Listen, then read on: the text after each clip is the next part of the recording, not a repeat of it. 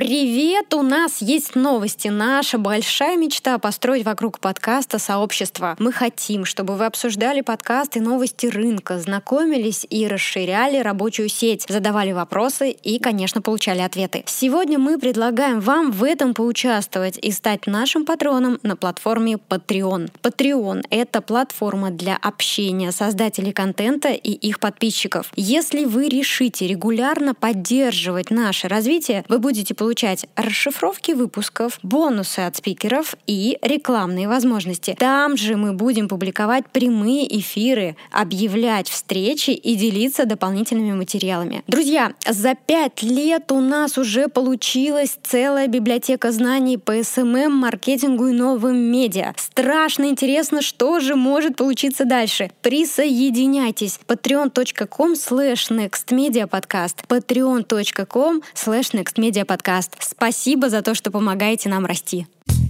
Друзья, мы запустили новый поток онлайн-курсов «Школа SMM-специалиста». Он стартовал 11 марта. Еще не поздно присоединиться и посмотреть лекции и вебинары в записи. С нами вы получите фундаментальные и структурированные знания от ведущих экспертов из области SMM. Определите ключевые цели и задачи присутствия в социальных сетях. Мы обновили программу, мы добавили блоки про маркетинг в мессенджерах и геймификацию. На протяжении курса вам будет помогать помогать куратор. Вы поработаете над кейсами реальных брендов, локальных и федеральных, и также будете выполнять домашние задания вместе со своим проектом. Кейсы компаний, которые вы будете решать в этом потоке. Горэлектротранс, Грузовичков, благотворительный магазин «Спасибо», Достаевский, Мосигра и другие. Хорошо защитите финальную работу, отлично мы запишем с вами подкаст. Для тех, кто слушает Next Media подкаст, мы подготовили специальное предложение предложение бонус в размере 3000 рублей. Вы можете активировать его на сайте onlinesmm.ru, когда введете слово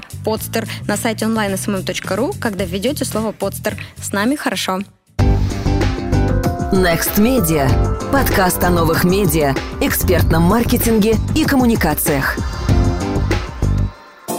Друзья, добрый день! В эфире Next Media подкаст. Меня зовут Ильнара Петрова, я основатель агентства экспертного маркетинга Next Media и куратор онлайн-курсов Next Media Education. Наш гость сегодня Алина Щербинина, руководитель отдела по развитию новых бизнесов PepsiCo. И сегодня мы будем говорить о счастье сотрудников, как делать сотрудников счастливыми, как подбирать команду и при чем здесь ценности компании. Запись этого подкаста организована при поддержке конференции Digitali, которая пройдет в Петербурге 14 и 15 марта и в Москве 29 марта. Нашим слушателям Digitali предоставляет скидку 10% на покупку билетов по промокоду HAPPY. Более подробную информацию смотрите в описании к выпуску. Счастье – тема конференции в этом году, и поэтому мы пригласили Алину, чтобы в том числе эту тему раскрыть. А давай начнем с такого вопроса. Счастливый сотрудник – это какой сотрудник? Как можно, глядя на него, понять, счастлив или нет? А, ну, наверное, глядя на сотрудника, сложно а, будет определить, счастлив он или нет, потому что все по-разному могут а, выглядеть и как-то транслировать свои эмоции во внешний мир. Наверное, если судить по поведению, то это тот сотрудник, который с удовольствием, ну, как бы банально это не прозвучало, который с удовольствием идет на работу, который переживает, на самом деле, может быть, для меня даже это самое главное, главный показатель, который переживает за дело, которое он делает, и который умеет получать удовольствие от работы, работы. То есть работа для него не только источник заработка, а источник тоже какой-то собственной реализации, удовлетворения и даже смысла жизни в каком-то направлении. Угу. Я правильно понимаю, что счастливый сотрудник равно эффективный сотрудник? Да, безусловно. Мне кажется, что как раз вот э, текущая экономика, вообще все последние изменения там, за последние там, 20-30 лет, они говорят, как раз ставят человека все больше и больше, человека как личность, которая должна быть свободна свободно, там, счастливо и максимально креативно на рабочем месте. И только в этом случае от сотрудника можно получать максимальный эффект. И мне кажется, очень здорово, что мы живем в такое время, где человек, когда человек перестает быть просто каким-то инструментом, наряду с другими инструментами, которые используются в бизнесе, действительно рассматривается как очень комплексный организм и как эмоциональный субъект, а, который должен быть счастлив для того, чтобы хорошо работать. Угу. Вот э, ты представляешь корпорацию, огромную компанию, в которой работает работает большое количество людей. Кстати, вот сколько работает в PepsiCo в России? А в России работает около 25 тысяч человек. Вот, 25 тысяч человек. И возникает вопрос, да, это, конечно, звучит здорово, счастливый сотрудник, эффективный сотрудник, важно заботиться о таком параметре, как счастье, если мы говорим о, в том числе о рабочем месте. А как вы измеряете, насколько сотрудник э, счастлив и можно ли применить вот этот популярный индекс э, NPS, дословно с английского Net Promoter Score, э, который можно привести как общий показатель сторонников, или также в русском языке перевод звучит как индекс потребительской лояльности. Так вот, можно ли использовать этот индекс внутри компании, чтобы понимать уровень удовлетворенности сотрудников? Да, безусловно, наверное, ну, NPS это такой более коммерческий показатель для клиентов, и он достаточно, на самом деле, достаточно лаконичный критерий, который, ну, не поможет, например, ну, NPS скорее это больше такой маркер, все ли в порядке, или все-таки есть какие-то проблемы, и нужно там заняться бизнесом, продуктом или ну, как в нашем разговоре, да, это счастьем сотрудников. Поэтому, конечно, во-первых, отвечая на твой вопрос, конечно, все топовые работодатели проводят индекс удовлетворенности сотрудников. Есть различные вопросы, включая, ну, то есть это делает, разумеется, не только Пепсика, но и другие топовые работодатели спрашивают, сколько людям нравится, рассматривают ли они какие-то другие предложения о работе. Потому что важно не только человека найти на рынке, воспитать и обязательно сохранить и ну, поддерживать уровень удовлетворения и счастья на рабочем месте. Но, конечно, это гораздо гораздо более сложная система показателей, которая состоит из множества вопросов, вставляет ее HR, я занимаюсь там более коммерческими, вернее, просто коммерческими вопросами. А такие, конечно, опросники обязательно проводятся на ежегодной основе. Угу. А можешь ли ты рассказать нам э, о самой процедуре? Как часто нужно проводить такие опросы? Они анонимные или они э, не анонимные? Сколько там вопросов? Какие это вопросы? И какие выводы можно делать после того, как этот опрос внутри компании проведен? То есть вот HR собирает эти данные, тысячи анкет, что он делает дальше с этими данными? И как эти данные могут влиять на какие-то управленческие решения компании? Нет, ну здесь, во-первых, я, честно говоря, не уверена, насколько я там полно могу рассказывать про политику Пепсика в сфере удержания сотрудников. Как мы понимаем, это вопрос достаточно конкурентный. И, ну, если совсем общими сказать, сказать, что, конечно, это, во-первых, проводится опрос ежегодно, и те результаты, которые получает компания, они обсуждаются не только на уровне руководства, но и собираются команды, которые тоже обсуждают обсуждают. Пепсика прозрачная компания в этом смысле. Мы, мы сами знаем результаты опросов, которые мы заполняем. И потом команда даже вместе думает, каким образом мы можем улучшить наше самочувствие на работе. Угу. А примеры вопросов можешь привести просто, чтобы наши слушатели понимали и имели представление, что это за вопросы? Они все серьезные или какие-то из них не такие серьезные? Как, как в целом люди на них отвечают? Ну, знаешь, на самом деле все-таки я не HR, а я маркетолог и управленец, и хотелось бы больше может быть, поговорить про какие-то практические навыки, что можно сделать, чтобы сделать сотрудников счастливыми. Мне кажется, анализ, сбор данных — это, наверное, самая финальная стадия. И э, мне кажется, что здесь э, более важно не то, что там собирать опросы или там какие-то заумные опросники составлять. Мне кажется, что у каждого руководителя все равно есть ограниченное количество своих непосредственных подчиненных. И поскольку все люди на самом деле, конечно же, эмпатичны, мы все чувствуем, насколько там тот или иной сотрудник себя комфортно или некомфортно чувствует. И мне кажется, вот это очень важно важно, это менеджмент своей непосредственной команды. Я, конечно, говорю, как здесь конкретный руководитель, а не представитель функции HR. Вот выражаю свое мнение, что очень важно там, ну, не полагаться на общекорпоративные какие-то опросники, они, конечно, там замечательные и много раз проверенные, но э, если руководитель ждет года для того, чтобы понять, скорее как бы такая общая индикация для компании, для топ-менеджмента, который смотрит, насколько вообще здоровая ситуация в организации. А если говорить там про конкретно руководителя, который что-то хочет изменить или, или хочет действительно сделать своих сотрудников э, счастливыми, конечно, в первую очередь это выясняется от беседок с сотрудниками, с настраивания доверительных отношений с ними и просто общее ощущение атмосферы в коллективе. Для этого ничего не нужно на самом деле. Надо просто понять, как люди себя чувствуют и понять, какие могут быть их проблемы, почему им некомфортно, поговорив с ними.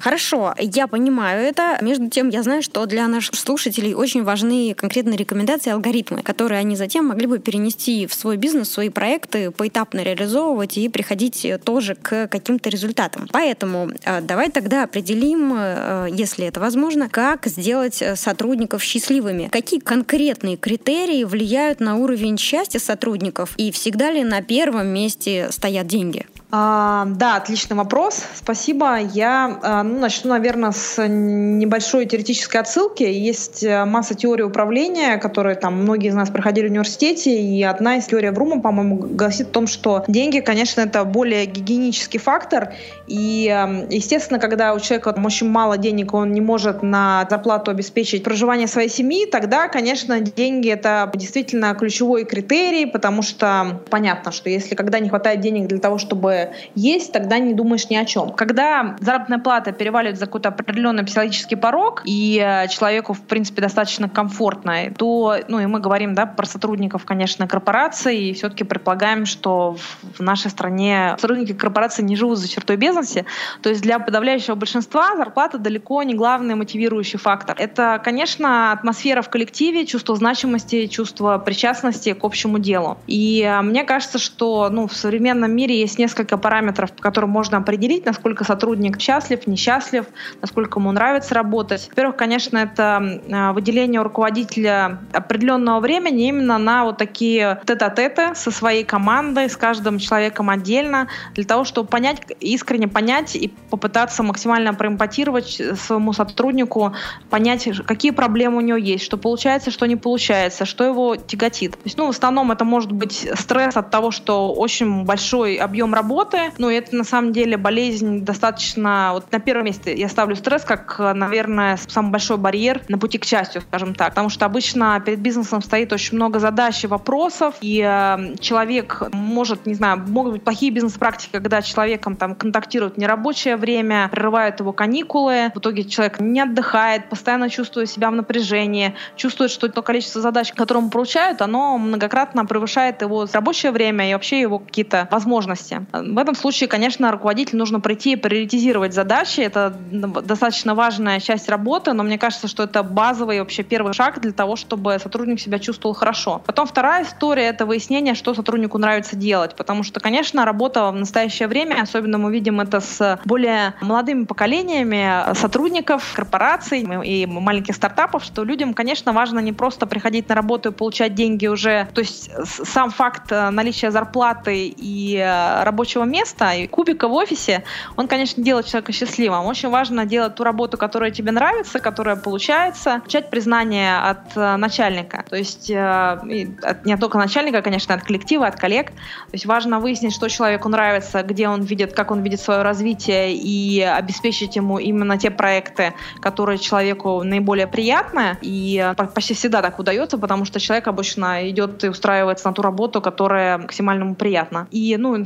и в противном случае, как правило, человек дол- долго не задерживается на рабочем месте и выясняет сам для себя очень быстро, что это не та работа. И в третий этап это, наверное, конечно, признание, что обязательно слова благодарности или обязательно, обязательно очень важно отмечать достижения сотрудников. Это, мне кажется, что это очень важно. Не всегда э, используется э, этот инструмент, а он, мне кажется, самый эффективный. И никогда, когда люди достигают каких-то результатов, пусть они там скромные, пусть это первые шаги, многие, ну, я знаю, что есть э, что есть такое мнение, что нельзя сотрудников много хвалить, чтобы они не расслаблялись. Мне кажется, что ничего не работает э, так хорошо, как работает похвала, потому что у человека вырастают крылья, он начинает верить в свои силы и начинает работать гораздо лучше, потому что он видит, что то, что он делает, соответствует там вашему видению как руководителя, соответствует стратегии компании. Ну и на самом деле четвертый, наверное, момент я отмечу, что это, что это прозрачность планов и стратегии. Это крайне важно, когда люди понимают, куда они идут. Для этого они могут свои личные личные цели, вот рабочие синхронизировать с общей стратегией организации, верят в то, что организация достигнет больших результатов. Например, для маленьких растущих бизнесов, для стартапов это важно. И вот э, такое стратегическое общее направление и прозрачность в коммуникации и тоже важны для поддержания счастья сотрудника на рабочем месте, что он тоже понимает, что он идет со всеми в ногу и э, в светлое будущее. Спасибо большое. То есть мы говорим еще о каком-то карьерном планировании, да, когда мы говорим о прозрачности планов, стратегии компании и о том, том, что в этот план сотрудник также может э, вписывать свои личные интересы и амбиции, и тогда получается, что он одновременно закрывает и свои задачи личные, и э, задачи компании. Конечно, и об этом речь тоже, что прозрачность карьерного роста, она также важна. Однако такой-то расхожий термин, его на самом деле тяжело обеспечить, потому что не всегда в бизнесе, не всегда можно предсказать, что будет происходить завтра. И понятно, что человек с хорошим потенциалом в том или ином случае в компании будет расти. Во-первых, рост нужен не всем, ну, как, как показывает практика. Кому-то важнее стабильность, и вот кто-то хочет получить экспертизу на том месте, на том участке работы, на котором он начинает. То есть не все хотят расти, это, это факт. Я больше говорю о том, что человек понимает, куда идет компания. Например, не просто вот он приходит, и ему говорят, сегодня там ты таскаешь бревна слева направо, а завтра таскаешь бревна справа налево. Вот этот мартышкин труд, он на самом деле приводит к тому, что человек, конечно, чувствую себя несчастным, но это и чувство признания и значимости того дела, которое ты делаешь. И а, когда компания меняет стратегию, ну или не имеет стратегию, или меняет стратегическое направление очень часто, это не только плохо отражается на бизнес-результатах, это плохо отражается на мотивации сотрудников, потому что они оказываются запутаны, не знают, куда они идут, начинают сомневаться в том, что руководители, которые стоят у руля, знают, куда должна двигаться компания. И вот такой поэтому уверенный курс и не некая стабильность с точки зрения стратегии и постоянная коммуникация приоритетов, они очень хорошо влияют и на состояние сотрудников, ну и я считаю тоже на эффективность всей организации. А что касается социальной ответственности бизнеса, вот сейчас э, очень многие запускают какие-то благотворительные акции, спецпроекты, сотрудничают с социальными организациями, с третьим сектором. Влияет ли это на общее ощущение счастья в компании? Ну, это такой хороший вопрос. Я отвечу на него субъективно. Это прекрасно, разумеется, когда компания занимается социально ответственными историями, но с моей точки зрения это больше помогает какому-то внешнему пиару и восприятию компании во внешнем мире. А то, что важно для сотрудников, для сотрудников, конечно, ну, наверное, будет менее важно, если вот компания заработала, продает, например, замечательные там смуси и овсяные печенья, и потом часть своей прибыли отдает детским домам. Конечно, это, это прекрасная цель, то, что вот мы таким образом распоряжаемся своей прибылью. Но если люди понимают, что тот продукт, который, на котором они работают, они делают мир лучше, помогает людям, мне кажется, что это гораздо более сильная мотивация работать именно над э, теми проектами, которые, которые имеют непосредственно отношение к бизнесу компании. И мне кажется, что просто каждый бизнес должен быть, именно идея продукта должна быть социально ответственной, должна каким-то образом в лучшую сторону менять условия жизни других людей, тогда это будет само по себе мотивировать команду, которая работает над развитием такого продукта. Угу. Ну, конечно, не, не забывая социальной ответственности, но мне кажется, она менее важна. Угу. А можешь привести несколько примеров э, вот таких э, миссий или таких бизнесов, которые построены на такой идее, чтобы нашим слушателям было понятнее, о чем ты говоришь? Потому что очень частое возражение э, со стороны представителей малого бизнеса, со стороны микробизнесов, что ой-ой-ой, это все слишком сложно, про это пишут в умных книгах только для больших корпораций это подходит. А у нас маленькие задачи, э, маленькие амбиции, и вообще нам не до этого. Мне кажется, что у любой компании должна быть миссия. И если э, сотрудник, там, если там, владелец маленького бизнеса считает, что, там, что ему не до цели, а главное продать и купить, то в долгосрочной перспективе все равно его бизнес зайдет в тупик. Он все равно он, э, не может развить бизнес просто на основании посыла я, я просто хочу заработать денег. Или просто хочу здесь купить подешевле, а там продать подороже тоже. Потому что ну, это универсальное стремление для всех, которое не создает ни рыночной ниши, не помогает тебе создать стратегию, каким-то образом дифференцироваться от конкурентов. Поэтому в любом деле, мне кажется, очень важно понимать, что ты делаешь хорошо, в каком направлении ты хотел бы развиваться и развивать свой бизнес. И, собственно, вот это, этот стратегический императив, он а, будет помогать принимать э, важные стратегические решения. Поэтому я бы, конечно, порекомендовала сформулировать, как собственник или там руководители бизнеса видят э, вообще задачу того продукта или той услуги, над которыми они работают. Только что работала в компании UTair, и, э, собственно, ребрендинг, который мы делали, начали тоже, естественно, с формулирования и вообще работу над брендом. А начали с того, что сформулировали ту миссию, которая стояла перед компанией. То есть то, что она не была сформулирована, не значит, что ее не было, потому что компания стояла у истоков развития авиации в нашей стране, освоения нефти, и вообще у ЮТР большая большая сеть покрытия именно по, по России. И поэтому миссия ЮТР была «Соединяем людей с тем, что для них важно». И это относилось именно к россиянам. И действительно, основная история компании в том, что мы летаем не на какие-то далекие страны, а мы вот людям возим людей домой к их родственникам, к бизнес-партнерам по России. И, и это хороший посыл, который и помог бизнесу дифференцироваться, помог авиакомпании дифференцироваться от конкурентов, потому что сообщение отличалось от тех обещаний, которые дают Аэрофлот или Seven, и, э, и сформулировать тоже помогло и сформулировать дальнейшую стратегию развития маршрутной сети, что очень важно. Да, круто. Мне тоже очень нравится то, что в этом направлении делает Ютейр. И это их рекламная кампания, построенная на ценности, на самом деле, самых ценных связей, которые у нас есть. Может быть, они не такие красивые и не такие классные, как поездка на Мальдивы, но между тем, если мы говорим о том же уровне счастья, то, наверное, поездка к бабушке даже где-то сделает нас более счастливым. Это возможность утром попробовать эти ее блины, чем, э, например, сделать какое-то красивое селфи на Мальдивах. И тут, конечно, круто, что вы это выявили и так красиво и понятно транслировали. Эльнара, извини, перебью тебя здесь. Мы даже провели эксперимент mm-hmm. в прошлом мартом, год назад в Москве. Мы сделали такой социальный эксперимент, посадили людей, подключили их к полиграфу и спрашивали, куда они хотят полететь больше всего, и показывали им различные экзотические страны. В результате эксперимента оказалось, что все равно самые сильные эмоции вызывают вызывает у нас наши родные дома, как бы они ни выглядели. И, может быть, для постороннего взгляда по сравнению с там шикарными видами тех же Мальдив или Японии, они выглядят, естественно, наши российские дома не так привлекательно, но для нас они самые любимые, дорогие и хранят максимальное количество воспоминаний. Этот, кстати, ролик можно посмотреть на канале UTR на YouTube. Круто. В описании к выпуску добавим ссылки, потому что это будет любопытно интересно как маркетологам, так и предпринимателям, которые как раз находятся в поисках смыслов и пытаются формулировать, думают о том, как сформулировать миссию. Ну хорошо, вот собственник, он сформулировал миссию. А как ему эту миссию каскадировать на сотрудников, чтобы сделать так, чтобы сотрудники действительно эту миссию поняли, с этой миссией как-то себя ассоциировали и в соответствии с этой миссией работали, ну и чувствовали себя счастливыми. Как это можно сделать? Здесь, конечно, все зависит от э, размера компании, потому что если компания очень большая, то, конечно, это надо сделать несколько этапов.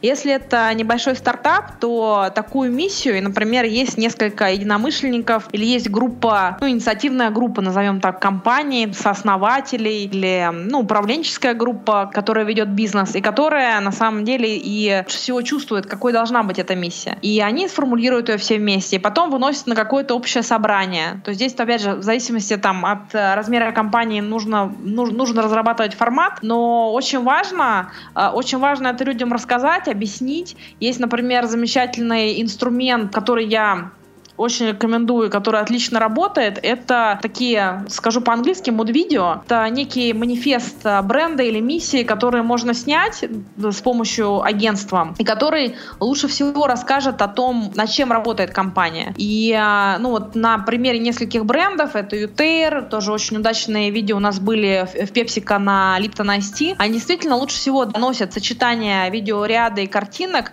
очень мотивируют людей и показывают очень наглядно, куда должна идти компания. Конечно, это первое каскадирование миссии. Миссия может уточняться, могут уточняться бизнес-задачи. Мне кажется, что очень важно сохранять информационную прозрачность внутри организации. Бывает, что собственник или команда управленцев считает, что они ну, принимают все решения самостоятельно, не спрашивают людей, которые работают на более низком уровне или не объясняют причины своих решений. Мне кажется, что для того, чтобы создать максимально эффективно работающую команду, плавный механизм, и чтобы каждая из иерархических э, ступеней организации работала в направлении одной цели, ну не обойтись без постоянного объяснения тех идей, которые возникают в руководстве. Очень круто э, и также опрашивать и сотрудников на местах, и спрашивать, что бы они хотели изменить, как бы они хотели оптимизировать бизнес. И вот такое взаимонаправленные потоки информации для, конечно, для организаций, которых не, неплохо бы иметь там либо HR пиар, либо какие-то э, внутренние коммуникации, они здорово помогают сплотить команду и направить усилия всех в одном направлении. Угу, здорово. А вот задам такой э, больной, тяжелый вопрос для очень многих предпринимателей и малых, и средних. Как правильно подбирать в команду новых сотрудников и как уже на этапе собеседования проверить, подходит ли кандидат по ценностям, по миссии, будет ли он счастлив в компании или нет, этот не подходит, его не берем? Это отличный вопрос, и действительно он для многих больной. Есть э, разные подходы вообще к э, найму людей. Я могу сказать, что ну, вот из моего опыта я набираю исключительно на... У меня какое-то интуитивное чувство, и в основном я интуитивно замеряю уровень энергии в человеке, потому что это понятно по тому, как он себя ведет на собеседовании, насколько он активен, на какие у него есть хобби, как он проводит свое время, что он уже попробовал в этой жизни и какие-то его мотивации. То есть для меня э, очень важен, важен уровень энергии, который показывает вообще, насколько человек, э, насколько человек будет хорошо работать внутри организации или там он будет заниматься какими-то другими вопросами, работа ему не так важна. Этот уровень энергии, там, горящие глаза, в принципе, они достаточно всегда, их э, хорошо видно. Любые ценности личностные характеристики можно выяснить э, в результате так называемого поведенческого интервью, когда вы моделируете ситуацию, вернее, не моделируете ситуацию, а когда вы спрашиваете. Помните из э, вашего рабочего опыта, например, ситуацию, когда вам нужно было переубедить э, людей и повести их за собой. Если вы в данном случае нужна эта компетенция, не могу назвать ее там не ценностью. Если вы набираете там руководителя, например, или будущего руководителя, а это хороший вопрос. С точки зрения ценности вы можете смоделировать кейс. А И тоже многие компании это э, делают как и в форме теста, или можно там, чтобы не усложнять процесс, можно на интервью спросить, вот такая ситуация, как бы вы поступили? И послушать ответ человека. Например, для вас важнее, э, в зависимости от того, на самом деле, какая, какая организация и, и что важнее, например, процесс или ситуативное лидерство, что нужно, вот есть определенное, что можно пойти, по, можно спросить человека, что бы он сделал там в той или иной ситуации, выбрал ли он долгий путь по процессу, который бы привел там к потере ресурсов, там, например, и времени, но он бы все сделал правильно, или бы он предпочел сэкономить и ресурсы, и время принять быстрое управленческое решение, но при этом пойти против того процесса, который существует в организации или не учтя чье-то мнение.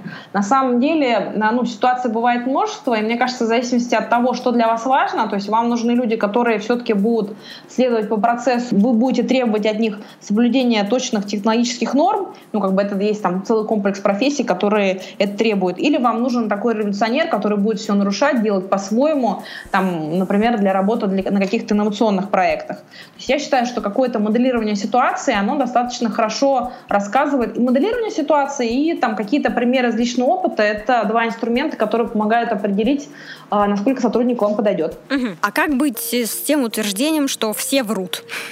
люди, отвечая на вопросы, врут? Ну, я провела достаточно большое количество интервью в своей жизни. Uh-huh. И, эм, во-первых, очень сложно, мне кажется, в ответ расскажите историю своей жизни. Если человек вам сумел убедительно наврать и в ответ э, на там, ну, как бы, и просто на месте, там, за секунду в стрессовой ситуации придумал какую-то удивительную ситуацию, еще и угадал, каким образом нужно поступить, конечно, такого человека надо брать, потому что это абсолютный самородок, который в любой ситуации может найти решение. Это же очень здорово, если человек выкрутится и ответит на вопрос так, как вы будете этого ждать. К сожалению, такие люди попадаются на интервью очень редко. Все равно это очень стрессовая ситуация, на самом деле, для, э, в первую очередь для соискателя интервью, правда, и стресс и для, для потенциального работодателя в том числе, но мне кажется, что вот ну, такое утверждение, ну как вот э, все люди врут, человек пришел, он заинтересован в этой работе. Конечно, он хочет себя показать э, в хорошем свете, но он в страшной стрессовой ситуации, потому что от разговора с вами, от вашего решения, от общения, которое на вас проведет, зависит там какая-то дальнейшая судьба. И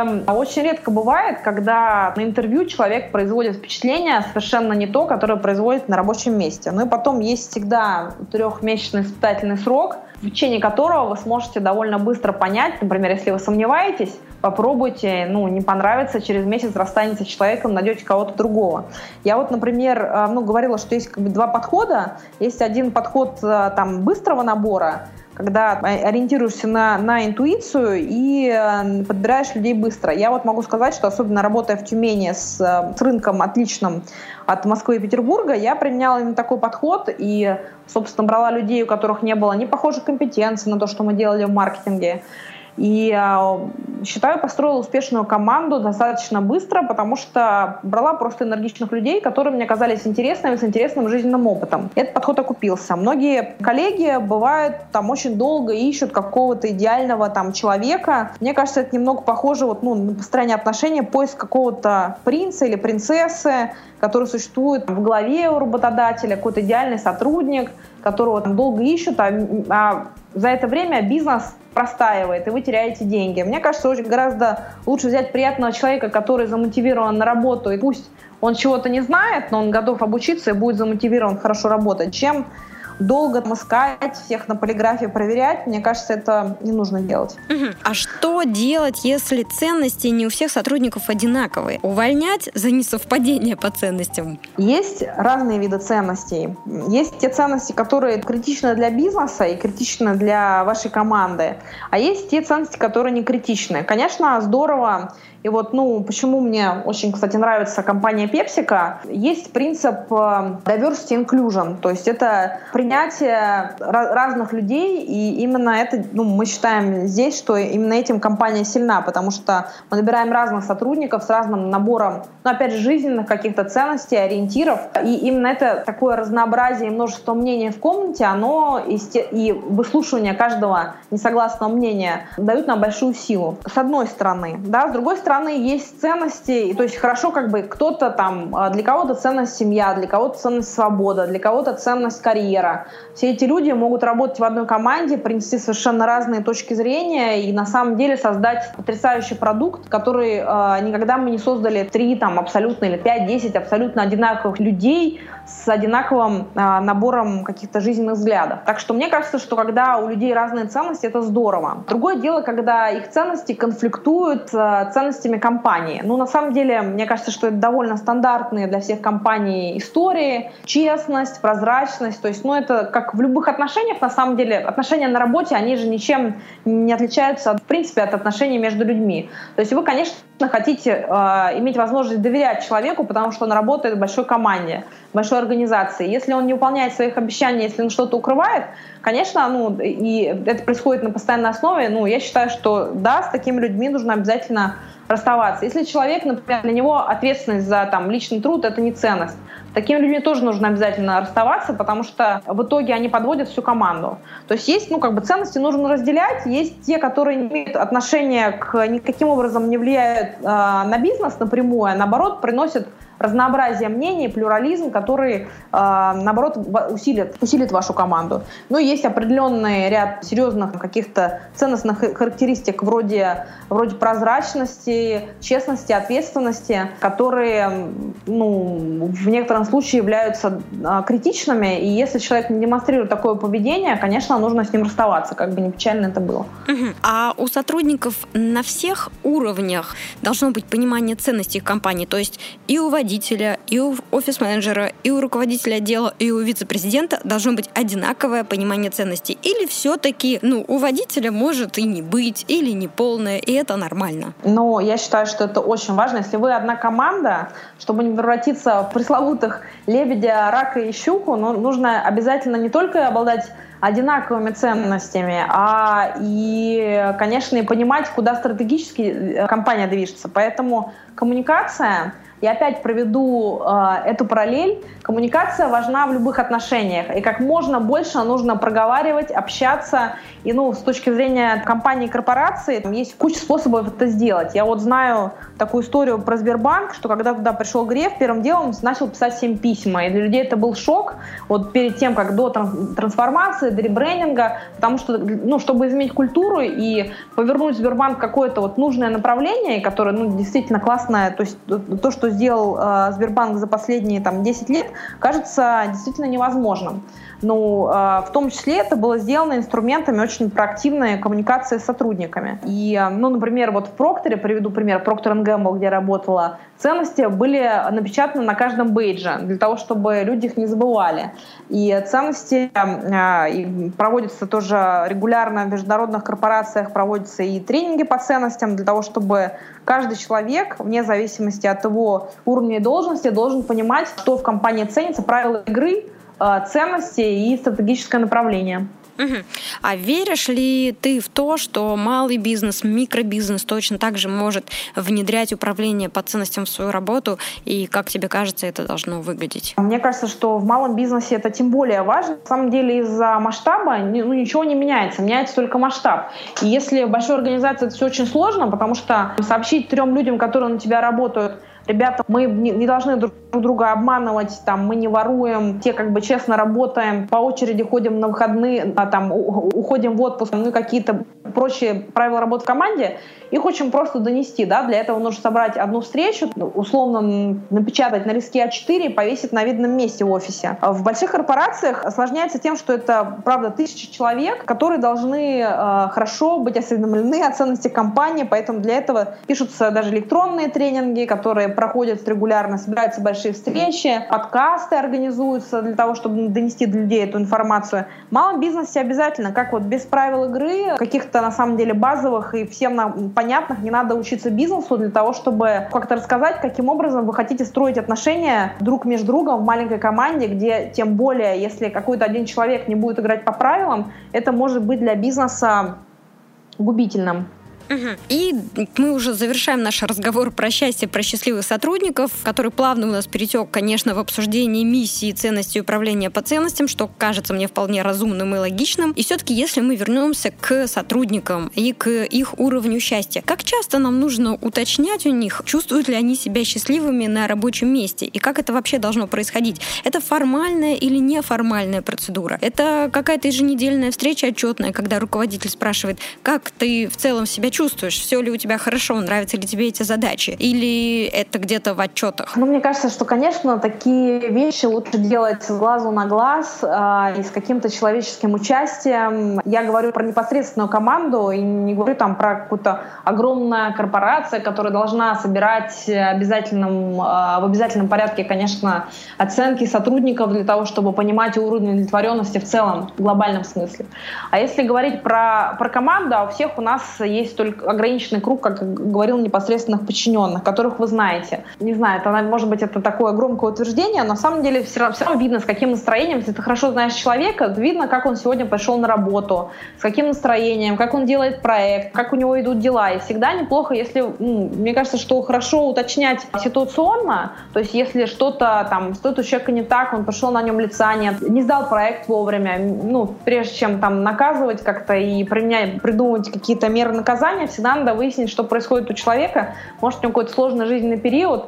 И наоборот, поддержав, поддержав сотрудника и как-то по-человечески к нему отнесясь, вы э, получите там его огромную лояльность и благодарность. И есть, конечно, все равно и регулярные встречи, проектные. Вот, ну, я обычно раз в неделю, раз в две недели встречаюсь со своей командой по проектам и пытаюсь также выяснить вообще общий настрой, ну, особенно если я вижу, что человек завален проектами, или если он застрессован больше обычного. Всегда нужно выяснять. Мне кажется, что это вопрос, который ничего не стоит его спросить, занимает 3 секунды, а он может вам помочь удержать ценного сотрудника, переспылить задачи и, или избежать какого-то провала в проекте, потому что сотрудник больше не может его тянуть. Поэтому вот такая регулярная коммуникация и понимание, как чувствуют себя ваши сотрудники, это очень важно, мне кажется. Угу. И правильно ли я понимаю, будет ли логичным подвести к тому, что счастье сотрудника это ответственность руководителя?